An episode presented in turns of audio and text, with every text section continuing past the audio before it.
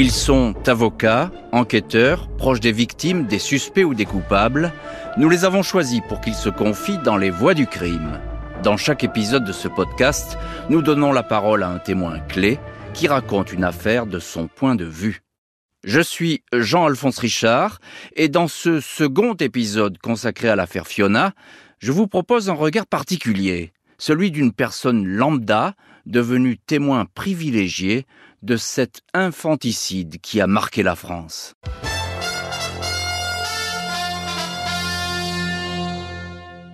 À Clermont-Ferrand, 4 jours après la disparition de la petite Fiona, sa mère s'est exprimée publiquement hier. Elle a lancé en larmes un appel au secours pour retrouver sa fillette de 5 ans. Dans le même temps, un appel à témoins national a été lancé par la police qui a ouvert un numéro vert, le 0800 958 081.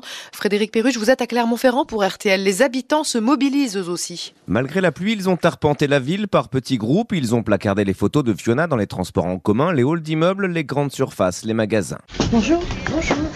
Est-ce que vous êtes d'accord pour diffuser sa photo via la boutique? Absolument. C'est fortement gentil de votre part. Non, bah, si on peut aider une famille et surtout à retrouver cette petite fille, c'est quand même la moindre des choses qu'on puisse faire. Pour Marie, une amie de la famille, il faut qu'on voit le portrait de la fillette partout. On veut retrouver cette petite, on veut que ça parle, on veut que les gens soient au courant, les gens qui n'ont pas de réseaux sociaux, ceux qui ne regardent pas la télé, on veut mettre des affiches partout pour que tout le monde soit au courant, que je suis maman et voilà, c'est la pire chose qui puisse nous arriver de perdre un enfant quand même. Le 17 mai 2013, cela fait 5 jours que la petite Fiona, 5 ans, a disparu. Clermont-Ferrand et bientôt la France entière est à la recherche de cet enfant qui reste introuvable. Mais 4 mois plus tard, c'est la surprise. Cécile Bourgeon, la maman de Fiona, avoue tout. Sa fille est morte. Elle accuse son compagnon Berkane Makhlouf, le beau-père de Fiona, de l'avoir frappée. Ensemble, ils ont enterré son corps aux environs du lac d'Aïdat, dans la forêt, près de Clermont. Dans le premier épisode des Voix du crime, consacré à ce qui est devenu l'affaire Fiona, Maître Fribourg, l'avocat du papa de la petite fille Nicolas Chafoulais, nous racontait le combat de cet homme pour connaître la vérité sur ce meurtre à huis clos.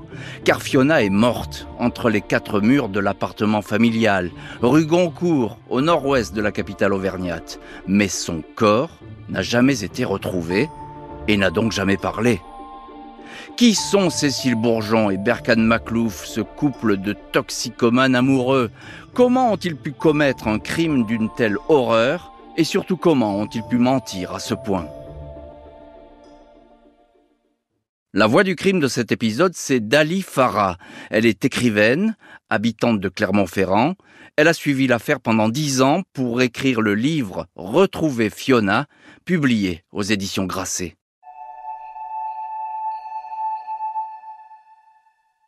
Bonjour Dalie Farah. Bonjour. On va revenir, si vous voulez bien, ce 12 mai 2013. C'est ce jour-là que la disparition de Fiona est signalée. Quel souvenir, Dalie Farah, avez-vous de cette journée? Et puis, comment apprenez-vous déjà que cet enfant a disparu? Alors au départ, j'entends surtout le bruit des hélicoptères parce que j'habite en bas du parc Montjuset, le parc où elle aurait disparu. Et je ne sais pas ce qui se passe. L'arrivée de l'affaire Fiona dans la ville de Clermont-Ferrand, c'est d'abord un mystère. C'est le bruit de ces hélicoptères et qu'est-ce qui se passe? C'est comme ça d'ailleurs que je commence mon roman. Au départ, j'appartiens à la foule et au fur et à mesure de l'histoire, en fait, je deviens plus singulière. D'abord parce que au moment du mensonge, 4 mois plus tard, le fait qu'on apprenne que Cécile Bourgeon, pendant 4 mois, mentait, et son compagnon aussi, bien sûr, eh bien ça fait une sorte d'explosion en fait en France. On a appelé ça ensuite la compassion trahie, le fait qu'elle ait attiré l'émotion et qu'après coup, en fait, elle était coupable. Et là, tout à coup, aussi, la réaction des gens, parce que de toute cette empathie se transformait en haine féroce, mais en désir de lynchage, comme s'il y avait une sorte de twist entre une misère qui faisait envie, presque une forme de curiosité un peu sordide avant, et après, au contraire, une colère qui se transformait en haine et en violence. Et donc ce moment-là a été intéressant à raconter. D'ailleurs, c'est au départ, c'est ce que je voulais faire. Je ne voulais même pas écrire sur l'affaire Fiona en elle-même, mais simplement raconter comment une ville est imprimée par ces voix que vous appelez du crime, par les voix qui viennent, et puis la vox populi elle-même. C'est ça au départ qui était le geste d'écriture. Vous y entrez, on comprend bien, dans cette histoire, et vous avez envie d'y entrer, vous faites cette démarche.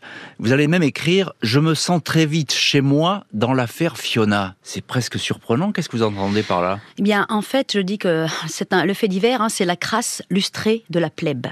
C'est-à-dire, c'est comme ça que c'est ce qui précède cette deuxième partie de la phrase, et parce qu'il y a des résonances avec ma propre vie, et on peut commencer par des choses très simples, le parc, effectivement, les lieux d'habitat des uns des autres, des fois des détails saugrenus.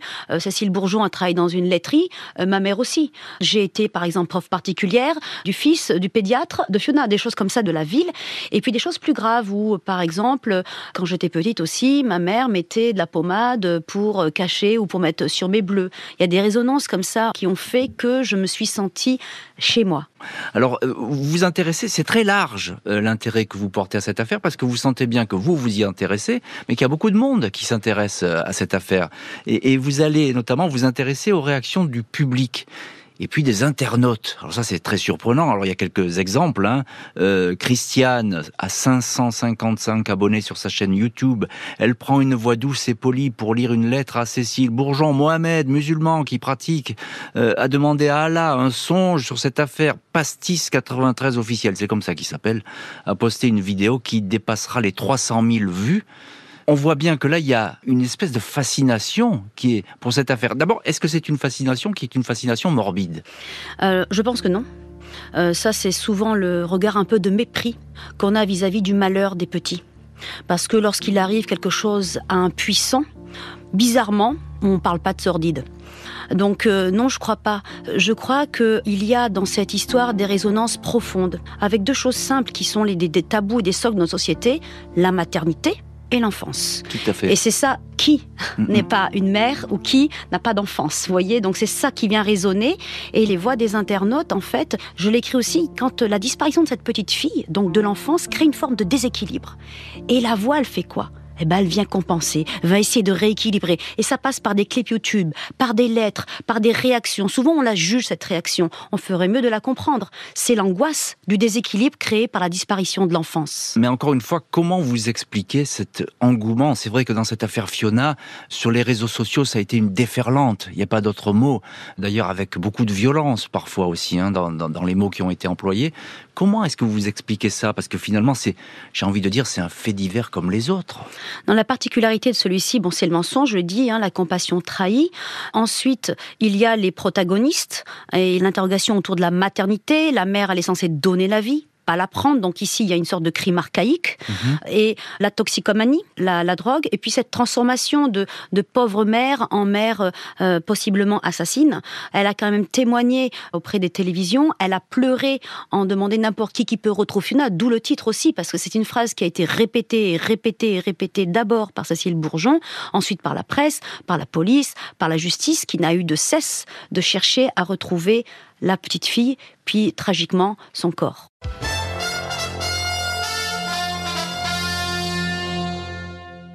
Les recherches n'ont strictement rien donné pour l'instant. Les fouilles près de Clermont-Ferrand pour retrouver le corps de la petite Fiona ont été interrompues hier soir. Le beau-père de l'enfant présent sur place avec les enquêteurs a été incapable de dire où il avait enterré le cadavre le 12 mai dernier. Sur place, Frédéric Perruche. Les enquêteurs assistés par une équipe du GIPN ont amené Berkane Makhlouf sur les hauteurs du lac d'Eda dans le secteur où sa compagne était déjà passée la veille. Ils ont exploré 3 sites mais sans succès. Le beau-père de Fiona a été incapable de reconnaître l'endroit où il a enterré le corps à la hâte, peu profondément et en plein jour le 12 mai dernier. Seule certitude, c'était en lisière de bois tout près d'une route goudronnée qui traverse cet immense domaine forestier. Pour son avocat Mohamed Kanifar, il y a une explication à cette absence de souvenir. Makhlouf, toxicomane, était en état de manque, on ne lui avait pas donné son comprimé de Subutex. « 10 ans après, on ne sait donc toujours pas où est le corps de Fiona. Les indications de Cécile Bourgeon et de son compagnon, Berkane Makhlouf, n'ont jamais permis de retrouver la petite fille. Et vous, Dalie Farah, vous vous intéressez beaucoup au passé de ces deux personnes et notamment à ce qu'a vécu Cécile Bourgeon. Elle a été violée 1 an seulement avant la mort de Fiona. Pourquoi cet événement est important dans cette histoire ? En fait, c'est Simone Veil, la philosophe, qui dit qu'on ne peut pas abolir un mal si on ne sait pas en quoi il consiste. Et le malheur, la violence se fabrique. Et c'est pas une histoire d'excuser ou pas excuser. Je veux dire, si on cherche le mode d'emploi d'un appareil numérique, il faut aussi comprendre le crime. Et le comprendre, c'est simplement pour en comprendre les mécanismes. Comprendre les mécanismes, c'est possiblement espérer les enrayer. Il s'agit pas simplement de venir, moi je suis pas... Même s'il y a de l'émotion dans mon écriture, elle est romanesque, littéraire, dans le sens où je vais essayer d'écrire des espaces manquants, ce que ne pourrait pas faire un journaliste. Et en même temps, elle est très clinique, très froide, pour essayer de voir tout ce qui a amené à la mort de la petite Fiona. Moi, j'étais attentive à tous les détails. Et il y a un détail, par exemple, qui est très surprenant, c'est que Cécile Bourgeon avait punaisé sur son frigo le procès-verbal de son viol, comme ça, à la vue du père de ses enfants qui venait de temps en temps garder ses enfants. Qui fait ça ? Donc il y a quelque chose quand même de particulier là-dedans. Et ça m'a donné un indice. Et c'est comme ça, en fait. Tous ces éléments-là font que j'ai appris à bien connaître en m'attachant à des tas de détails qui ne sont pas intéressants du point de vue de la procédure. Donc, ni les policiers ne vont s'intéresser à ça. Mais moi, l'écrivain, quand il essaie de reconstituer la réalité, eh ben, il va s'intéresser à ces détails qui échappent au commun. Alors, la justice, elle aussi, va essayer de combler ces vides et de comprendre ce qui a pu se passer, parce que c'est son rôle, la justice. Elle est là pour ça. Il va y avoir 4 procès en tout et pour tout dans l'affaire Fiona. Ça fait beaucoup pour une affaire criminelle. La première fois, Cécile Bourgeon est condamnée à 5 ans de prison, Berkane Makhlouf à 20 ans, le parquet fait appel qui est renvoyé après une semaine d'audience. Tout ça est un petit peu compliqué. Et puis, on arrive à 2018. Là, c'est le 2e procès en appel. Et là, vous vous dites, j'y vais. Alors, première question, pourquoi vous y allez ? Il y a en fait dans l'écriture du livre, j'avais pas assisté. Puis là, j'étais dans l'écriture de l'affaire Fiona, vraiment dans le fait divers. Et donc, je suis allée pour avoir une sorte de matière première au sens presque strict. Est-ce que votre regard à ce moment-là, il change sur l'affaire et sur les personnages ? Il prend de la profondeur surtout. Il prend beaucoup de profondeur, de l'épaisseur, et puis je vois aussi toute la constellation des personnages autour, notamment ce chapitre auquel je tenais absolument, de celle que j'ai appelée la brindille, une toxico, qui vient témoigner. En fait, on veut comprendre d'elle ce que font les drogues. Et ça ricane de partout. Parce que quand la dernière fois, moi j'avais pas assisté aux autres procès, elle avait expliqué les effets des drogues et ça avait fait rire. Là, par exemple, elle va dire à un moment donné, tu vois des bonhommes et ça fait rire. Ou pour désigner une rue de Clermont-Ferrand, elle va dire rue des putes et ça fait rire. Et cette fille, moi, elle me bouleverse, elle est très maigre et elle veut montrer ses analyses pour montrer qu'elle est clean. Et tout à coup, j'ai le vertige de voir tous ces possibles. Entre moi qui suis écrivaine, Cécile Bourgeon qui est possiblement une criminelle, cette femme-là qui dit qu'elle a adopté des chiots et qu'elle essaie de s'en sortir, on voit comment finalement des causes communes peuvent amener à des histoires différentes. Et cette survie, je la comprends. Donc le procès de 2018, je prends conscience de ça. J'aimerais avoir votre sentiment et surtout vos sensations. Vous êtes dans ce tribunal, cette cour d'assises, Cécile Bourgeon, Berkane Makhlouf, Nicolas Chafoulais, ça c'est le papa de Fiona. Quel sentiment vous avez en voyant ces personnages, ce trio en chair et à os ? Le premier que je vois, c'est Nicolas Chafoulais, et je suis bouleversée de la dignité de cet homme, de sa capacité à absorber tout ça. Je le dis d'ailleurs au début du procès, en fait, c'est le 3e rôle au César, c'est celui qui n'a pas de prix, et les 2 autres occupent toute la place, et ce procès, j'ai envie qu'il soit au nom du père, parce que lui, il est le légat. De cette affaire-là. Donc, tout du long, alors, il essaie de se défendre, parce que sur le plan médiatique, il n'a pas la même puissance, il essaie de se défendre, il devient de plus en plus offensif, et il le sera de manière complètement déterminée en 2020. Et en 2018, il arrache des sanglots à tout le monde, parce que, qu'est-ce qu'on peut faire ? Comment rembourser un père de ne plus avoir sa fille ? Et puis lui qui porte aussi une vie difficile et douloureuse et qui fait tout. Et ce qui est bouleversant, c'est que de toute l'histoire, ça je l'ai pas écrit, enfin je l'avais écrit puis je l'ai enlevé, c'est le seul père de l'histoire. En fait, quand on regarde toutes les histoires de tous les personnages, de toute l'affaire, hein, vraiment toutes les constellations, il est le seul père. Il est le seul père qui fait son rôle de père et qui est père. C'est le seul. Et puis, il a la fille que j'appelle Lucie dans le livre Préserver son anonymat. Il a sa deuxième fille dont il doit s'occuper. Donc, il doit demander la garde, il doit se battre pour ça, il passe le permis de conduire. En fait, il se bat de manière folle et tout en étant rattaché au passé impossible et irréversible de la disparition de sa fille aînée. Donc, c'est clairement une personne qui a un destin inouï et que moi, j'ai tout de suite beaucoup admiré. Qui vous a frappé, hein ? Ah oui. Et ému et frappé. Oui, parce qu'il est, c'est comme cette toxicomane, elle essaie d'être mère, elle essaie de s'occuper, enfin elle fait tout. Ils ont tout pour finalement... La souffrance, c'est pas un permis de nuire. Mmh. On peut la comprendre, mais c'est pas un permis de nuire. Et ces personnes-là, elles ont tout finalement pour arriver à nuire à leur prochain et elles cherchent des ressources infinies pour ne pas le faire et ça, c'est bouleversant parce qu'elles sont presque au-dessus d'une forme d'humanité. RTL. À ce procès de 2018, racontez-nous la première fois que vous voyez Cécile Bourgeon et Berkane Makhlouf. Quelle image avez-vous de ce couple ? Je suis impressionnée par deux choses. On a un Berkane Makhlouf qui est dans une camisole chimique qui l'éteint totalement. Alors que Cécile Bourgeon est vive, elle est apprêtée, elle est prête à se défendre. Et ça, tout de suite, je remarque justement la symétrie entre ces deux personnages. Est-ce qu'ils échangent entre eux, ces deux personnages ? Alors ça, c'est aussi une chose qui m'a permis de bien les comprendre, c'est qu'ils sont tout le temps complices. Ils restent complices dans leurs gestuels, même quand ils s'opposent. Lorsqu'ils vont déposer, par exemple, ils se passent le micro, on dirait qu'ils sont dans... Je mets comme dans un karaoké, c'est vraiment très troublant. Il y a une complicité qui persiste parce que cette histoire, je le raconte aussi amplement, c'est qu'il y a une histoire d'amour entre ces deux personnes-là. Je dis, mais qu'est-ce qui relie ces deux hurluberlus ? Les gens se demandent, mais c'est quoi ce couple ?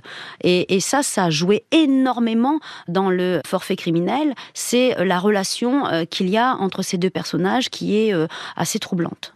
Une relation sincère.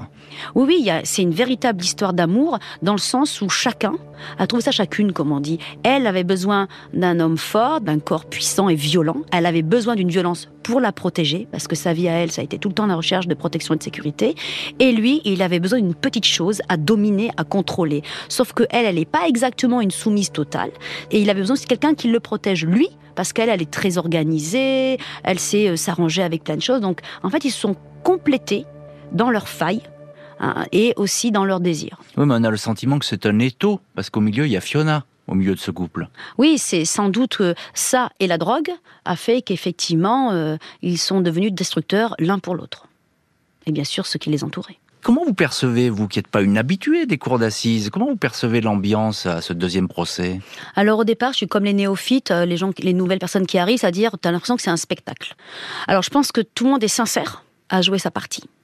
Ça, c'est certain. Mais qu'il y a des tas de jeux de stratégie, surtout que là, on est face à une accusée, Cécile Bourgeon, qui n'est pas typique du tout, qui se met à jouter avec les magistrats, comme si elle avait fait plus d'études qu'eux, comme si elle maîtrisait tout. Elle a une capacité, c'est un véritable caméléon. Et là, même, on est presque épaté par sa capacité, justement, à se défendre face à ce qui l'entoure. Et puis, en fait, au bout de plusieurs heures, plusieurs jours, tu te rends compte que c'est une banale chorégraphie. C'est banal et triste. Ils se connaissent tous, c'est un entre-soi en fait fermé.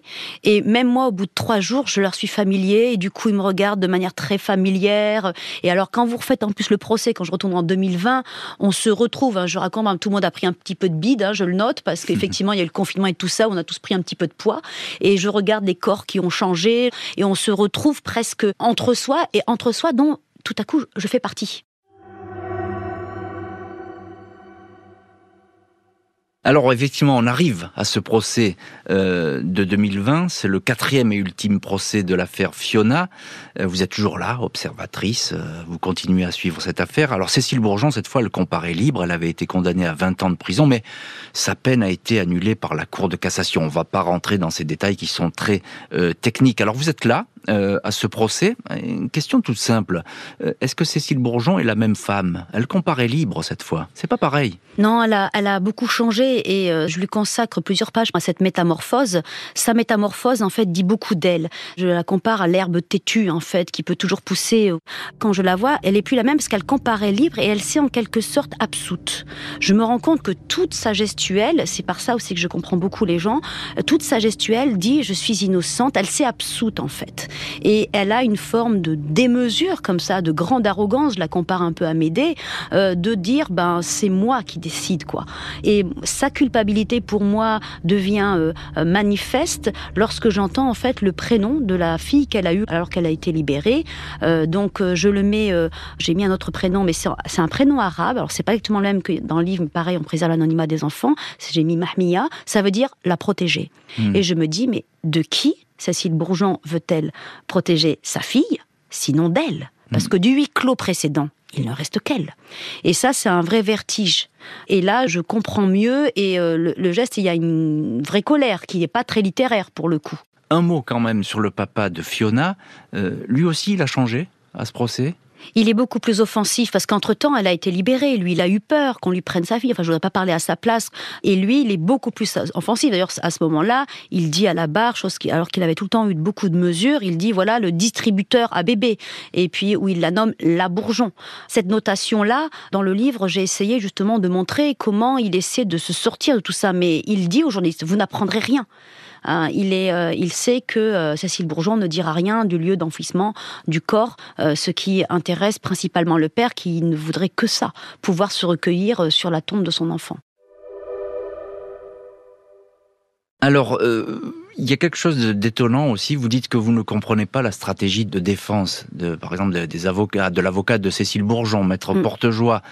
Vous êtes observatrice, et c'est vrai, encore une fois, vous n'avez pas l'habitude de ce genre de spectacle, on va le dire comme ça.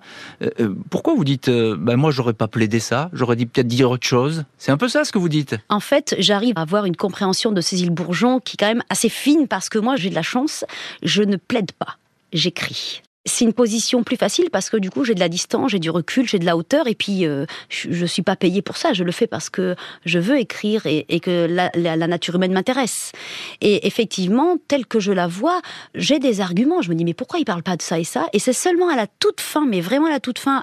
Et je comprends leur technique après coup parce qu'en fait, Cécile Bourgeon, elle reste dans l'idéal, dans l'image, dans la représentation. Elle était impossible à défendre. Ils ont donc fait ce qu'ils ont pu. Mais tout du long, je n'ai pas compris. Quand il en appelle à la gueuse, par exemple, je reviens à la gueuse, il utilise des termes qui sont même plus de maintenant, enfin, je comprends pas, mais en fait, ils ont vraiment fait ce qu'ils pouvaient face à une femme qui, de toute façon, ne les servait pas. Parfois même, elle apostrophait ses propres avocats pour les contredire. Donc, c'est quand même pas simple.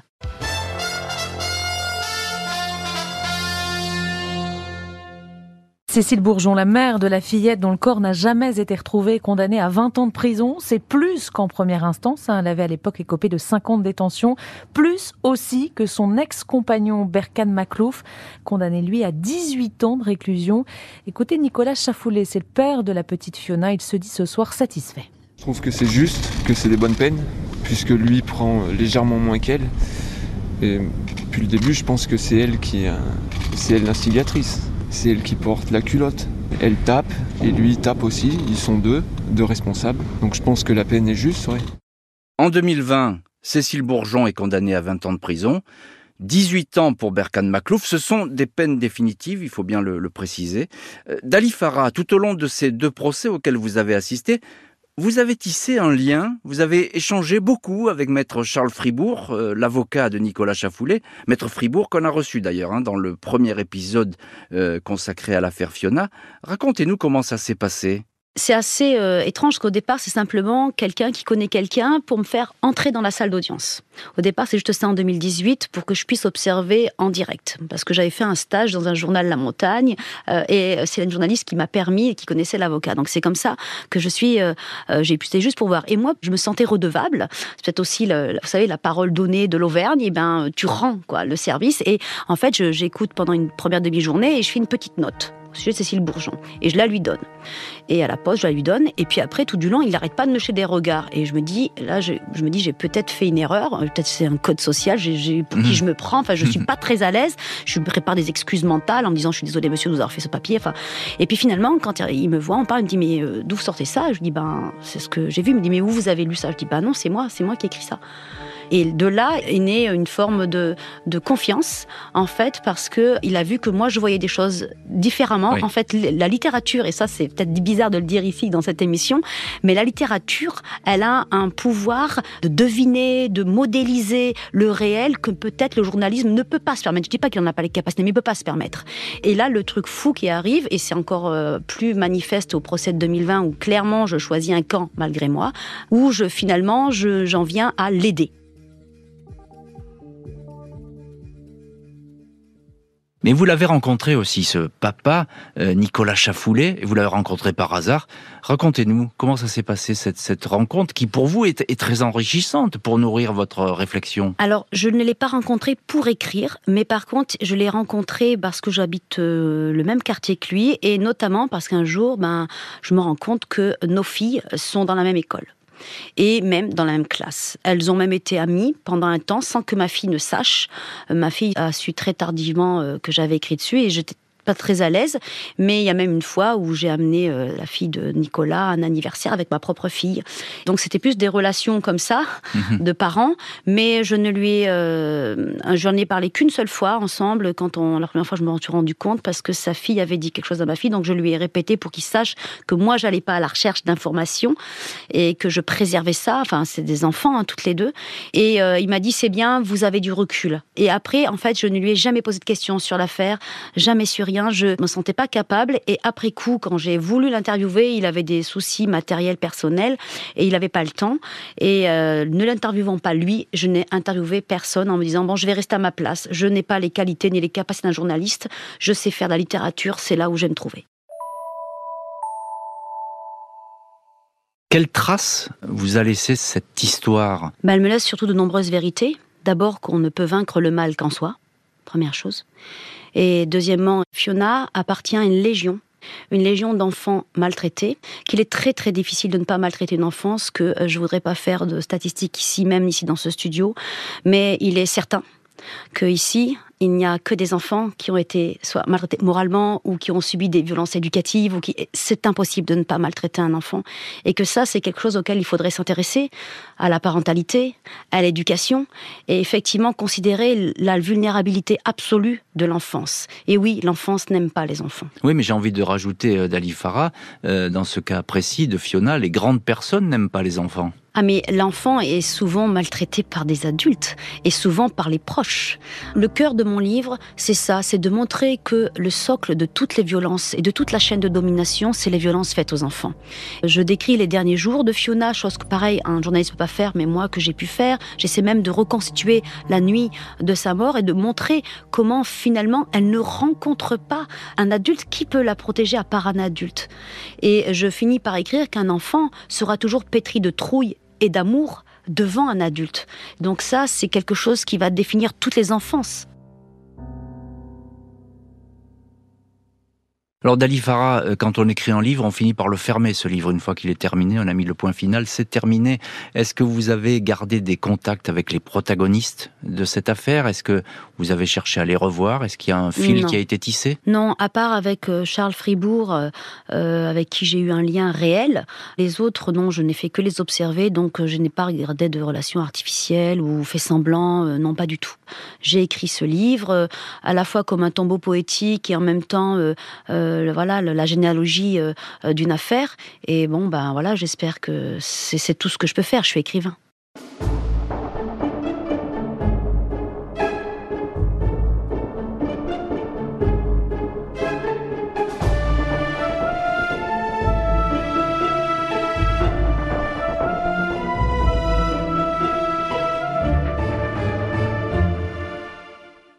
Vous venez d'écouter le second épisode des Voix du crime consacré à l'affaire de la petite Fiona avec Dalie Farah qui publie Retrouver Fiona aux éditions Grasset. Vous pouvez retrouver cet épisode et tous les précédents sur l'application RTL, rtl.fr et toutes nos plateformes partenaires. N'hésitez pas à nous laisser une note ou un commentaire.